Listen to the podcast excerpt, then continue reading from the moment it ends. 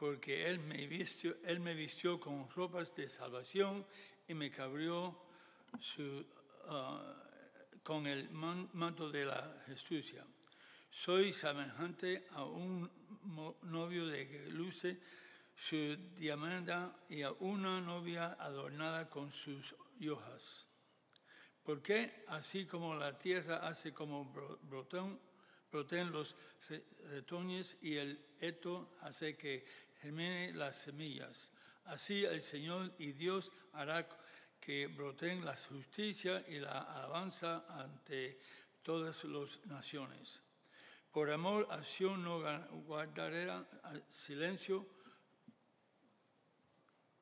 por amor Jerusalén no desmayaré hasta que su justicia resplandezca como la aurora y como an- antorcha encendida su salvación. Las nueves verán tu justicia y todos los reyes tu gloria recibes un nombre nuevo que el Señor mismo te dará.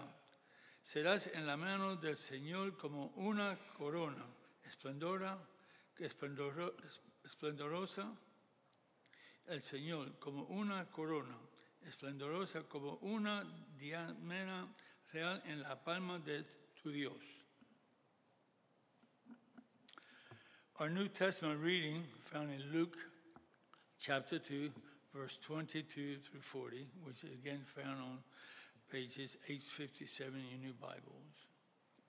And when the time came for the purification according to the law of Moses, they brought him up to Jerusalem to present him to the Lord. As it is written in the law of the Lord, every male who first opens the womb shall be called holy to the Lord. And to offer a sacrifice according to what is said in the law, first of the Lord, a pair of turtle doves or two pigeons. Now there was a man in Jerusalem whose name was Simeon, and this man was righteous and devout, waiting to, for the consolation of Israel, and the Holy Spirit was upon him. And it had been revealed to him by the Holy Spirit that he would not see death before he had seen the Lord Christ. And he came in the Spirit into the temple.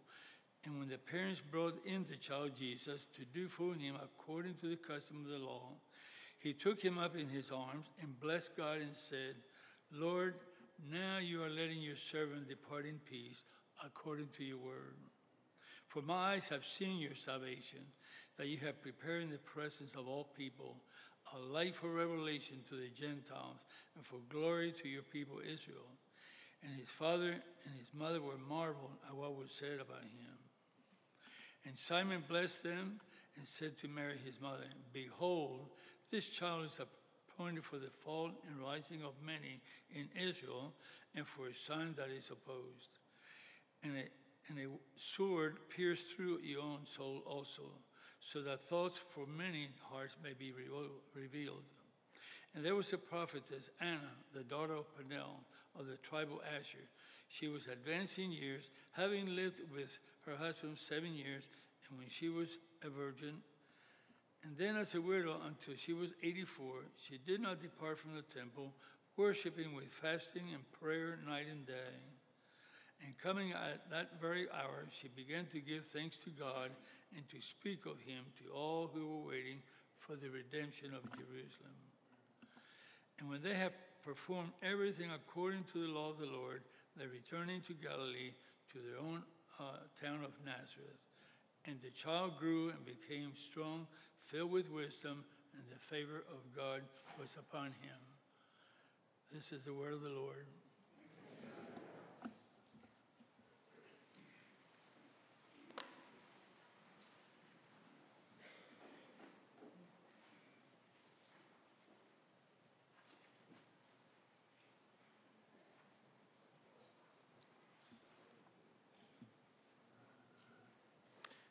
Please join me in prayer.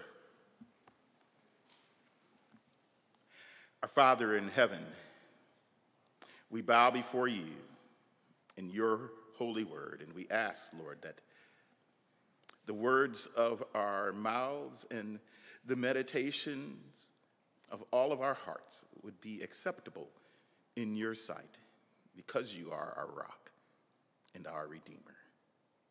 Through Christ's name we pray. Amen. The title of the message today is My Eyes Have Seen Your Salvation. You know, when you see or you hear about a dramatic rescue, doesn't it evoke a response? Consider the story of Edward W. Spencer. It was September the 8th of 1860, around 2 a.m. in the morning, when the steamship Lady Elgin collided with the schooner Augusta in the waters of Lake Michigan near Waukegan, Illinois. The steamship was carrying more than 300 passengers that day on a sightseeing tour from Milwaukee to Chicago. When on their way back to Milwaukee, the tragedy occurred. The captain of the ship didn't realize the damage the vessel sustained after the collision, and he continued to the ship's destination in the dark. The heavy seas would cause the ship to break, and most of the crew and passengers died. But there were 17 people who survived due to the efforts of a Northwestern student named Edward W. Spencer. Edward, an experienced swimmer, tied a rope to his body, and time after time he swam through the waters to grab exhausted passengers. His associates on the other end of the rope then pulled him and the victim to shore. And this went on for six hours. And having reached his limit physically, his body covered with scrapes and bruises, Spencer passed out. He woke up in his room in Evanston, and his brother William was watching over him. And his first words were, Will, did I do my full duty? Did I do my best? After that night, Edward was never the same. He didn't finish school. The faces and the cries of the victims he could not save haunted him. Newspapers around the nation praised his deeds, but he was not comfortable with the attention. And it would be 50 years before he would return to Evanston to talk about the wreck of the Lady Elgin. After his death, his brother would describe his private torment. His face would turn ashen pale. He would fasten his hungry eyes on me and say, Tell me the truth. Did I fail to do my best? And although Spencer is honored with a plaque in the gymnasium of Northwestern University, there, there are some sad footnotes to his story. The injuries he sustained were, were so bad that he spent the rest of his life in a wheelchair. And when visited in later years, he would say with tears, Not one of those rescued ever came back to say thank you. Now, shouldn't that story of saving others evoke some kind of response in you? Perhaps you feel sympathy for him since not one of the rescued came back to say thank you. Or perhaps you want to provide reasons for their ingratitude. But hearing stories of, of rescue evokes a response. So think about the story of the birth of a Savior, Jesus Christ. Now that Christmas is, is, has passed, and you know, what kind of response are you to have? Because every year, there's a lot of work and, and festivities leading up to Christmas, but then soon after, the tree comes down, the lights are put away for another year, the trash left behind from all the open gifts is picked up, TV programming goes back to normal, and you go back to the same old job in all the dailiness of living, what does Christ's birth mean now? See, if he's the Savior, what kind of response does his salvation evoke in us? You see, this story of Jesus being presented at the temple has a lot to teach us about responding to the Savior's mission. Because post Jesus' birth and his presentation at the temple, we see that the law of Moses is upheld, the expectation of consolation is revealed as the scope of salvation is unveiled, while hearts are no longer concealed, and gratitude for redemption is appealed. That's the outline. We're not going to cover it all. Just giving you a warning. Or maybe some of you are glad that that's the case. I don't know. But, but let's think about this. The law of Moses is upheld. And when the time, the text says, and when the time came for their purification, according to the law of Moses, they brought him up to Jerusalem to present him to the Lord, as it is written in the law of the Lord. Every male who first opens the womb shall be called holy to the Lord, and to offer a sacrifice according to what is said in the law of the Lord, a pair of turtle doves or two young pigeons. You see, it would be Jesus' mission that is at the forefront of his parents' instruction. They did as the angel had told them in Matthew 121, where the angel said, She will bear a son, and you shall call his name Jesus, for he will save his people from their sins. See, and that, that naming of the child happened on the eighth day as Jesus was circumcised. His name was his mission. But they would also take him and present him to the Lord. They were following the law of the Lord. Exodus 13, 2 says, Consecrate to me all the firstborn, whatever is the first to open the womb among the people of Israel, both of man and of beast, is mine. Exodus 13, 12 reiterates it, uh, as it says, You shall set apart to the Lord all the first that opens, that first opens the womb. All the firstborn of your animals that are males shall be the Lord's.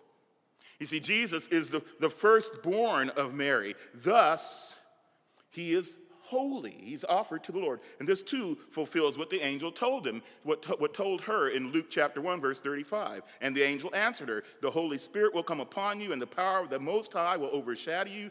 Therefore, the child to be born will be called Holy, the Son of God. You see, what Joseph and Mary are doing is ensuring that the Savior becomes just who God has called him to be the one who fulfills the law of Moses. By being circumcised, he takes on our sin. By offering the sacrifice of two pigeons, that's an indication of their economic status they consecrated their son to the Lord with a sin offering and a burnt offering.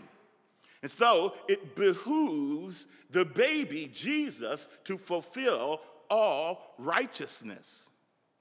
See, they were raising their firstborn son, the Son of God, to fulfill the mission for which God had sent him. And his mission is to save his people from their sins. What are their sins? They didn't keep the law of the Lord. The Son had to fulfill the law. He would become, for all who believe, their sacrifice. He would become their righteousness. He would become their holiness. He would be their substitute. He would become their temple. See, this means that, that the nations the, their realization of failing at obeying the law, their consolation has appeared at the temple that day in the form of a month old baby. So it's been 40 days. 40 days was the, was the purification for a, a male for it, it, was to take place. If it was a woman, it was twice that. But if it had been a little girl, it had been twice that. But, but for uh, the little boy, it was, it, was 40, it was 40 days. So it's, it's just a little over a month old. But here it is the expectation of consolation is revealed. Look at verses 25 and 26. Now there was a man in Jerusalem whose name was Simeon, and this man was righteous and devout, waiting for the consolation of Israel. And the Holy Spirit was upon him, and it had been revealed to him by the Holy Spirit that he would not see death before he had seen the Lord's Christ.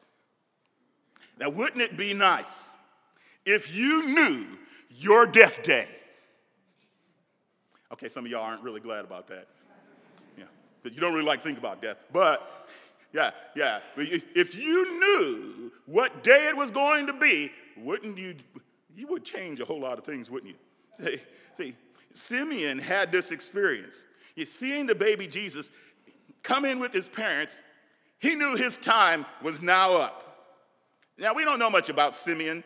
His name's a common name in Israel, but he was obviously some sort of watcher. He was a rabbi who, who knew the scripture, and we know this because Luke uses word, uses a word describing what Simeon was looking for.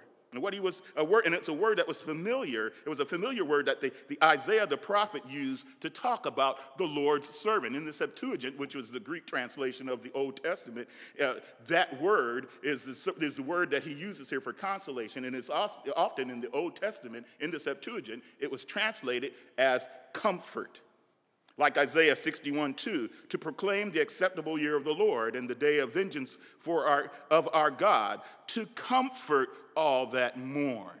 Or Isaiah 66 13, as one whom his mother comforts, so will I comfort you. You shall be comforted in Jerusalem. That's that word consol- that's translated consolation here in uh, Luke chapter 2. But Simeon sees that baby, that baby Jesus is that consolation.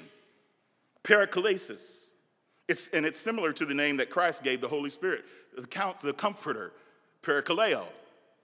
So, this consolation that the Messiah is to bring is what our Old Testament reading gave to us. It's the garments of salvation. It's a robe of righteousness. It's righteousness that sprouting caused by the Lord. It's Isaiah 62 1, where it declares the determination of the Lord in accomplishing this. For Zion's sake, I will not keep silent.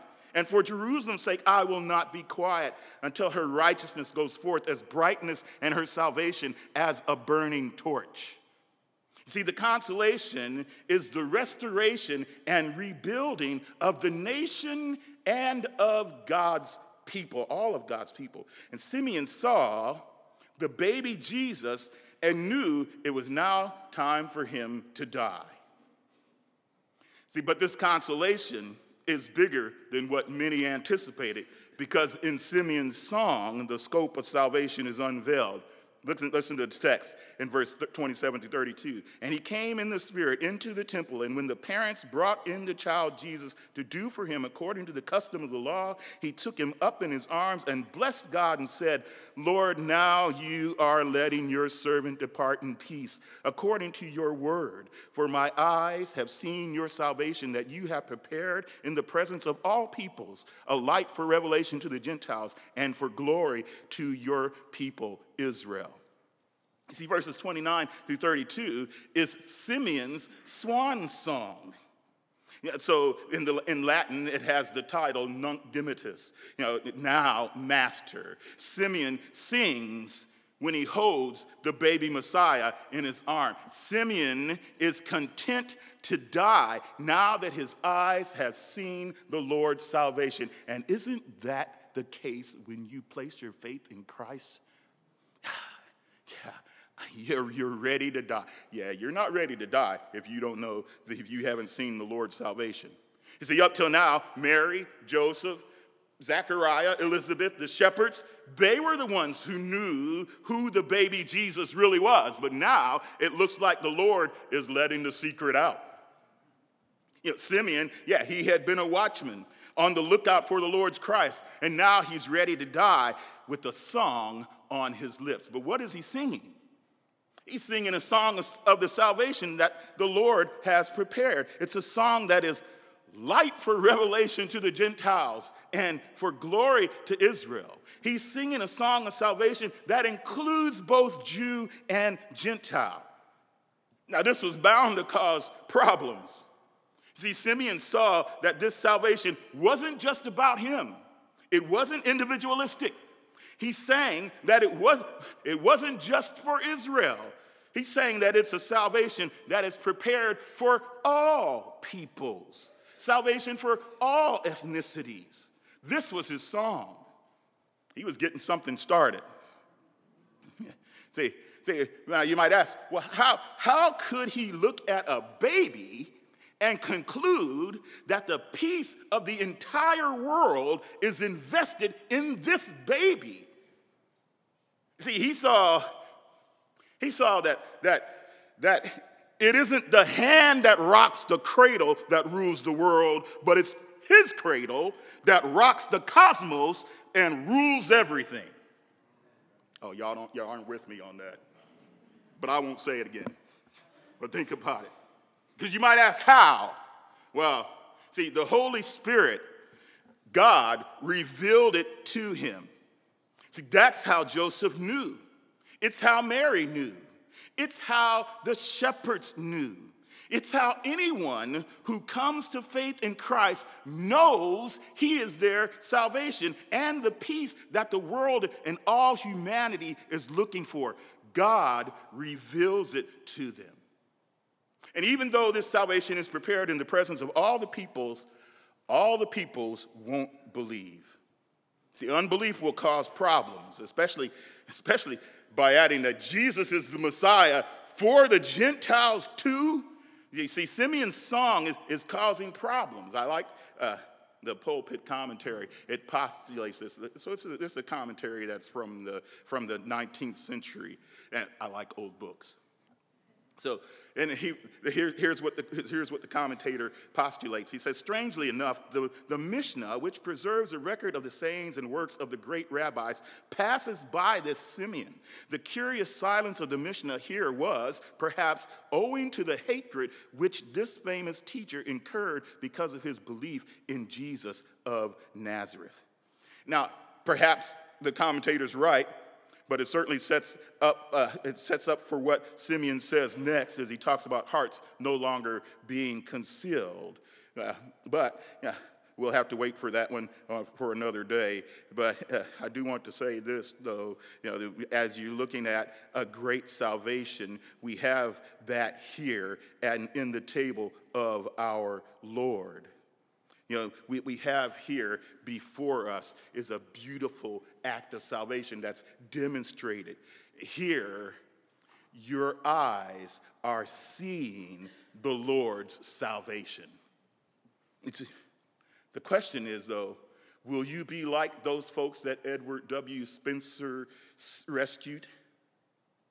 You see, the table of our Lord is called the Great Eucharist, the Eucharist, the Great Thanksgiving what you want to do is you want to take it, make it your appeal of gratitude for the redemption that Christ has wrought. See, the Lord's Supper shows that Christ is everything we need. So, friends, brothers, sisters, come to the table and with faith and thanksgiving, rest in the rescue that Christ has provided.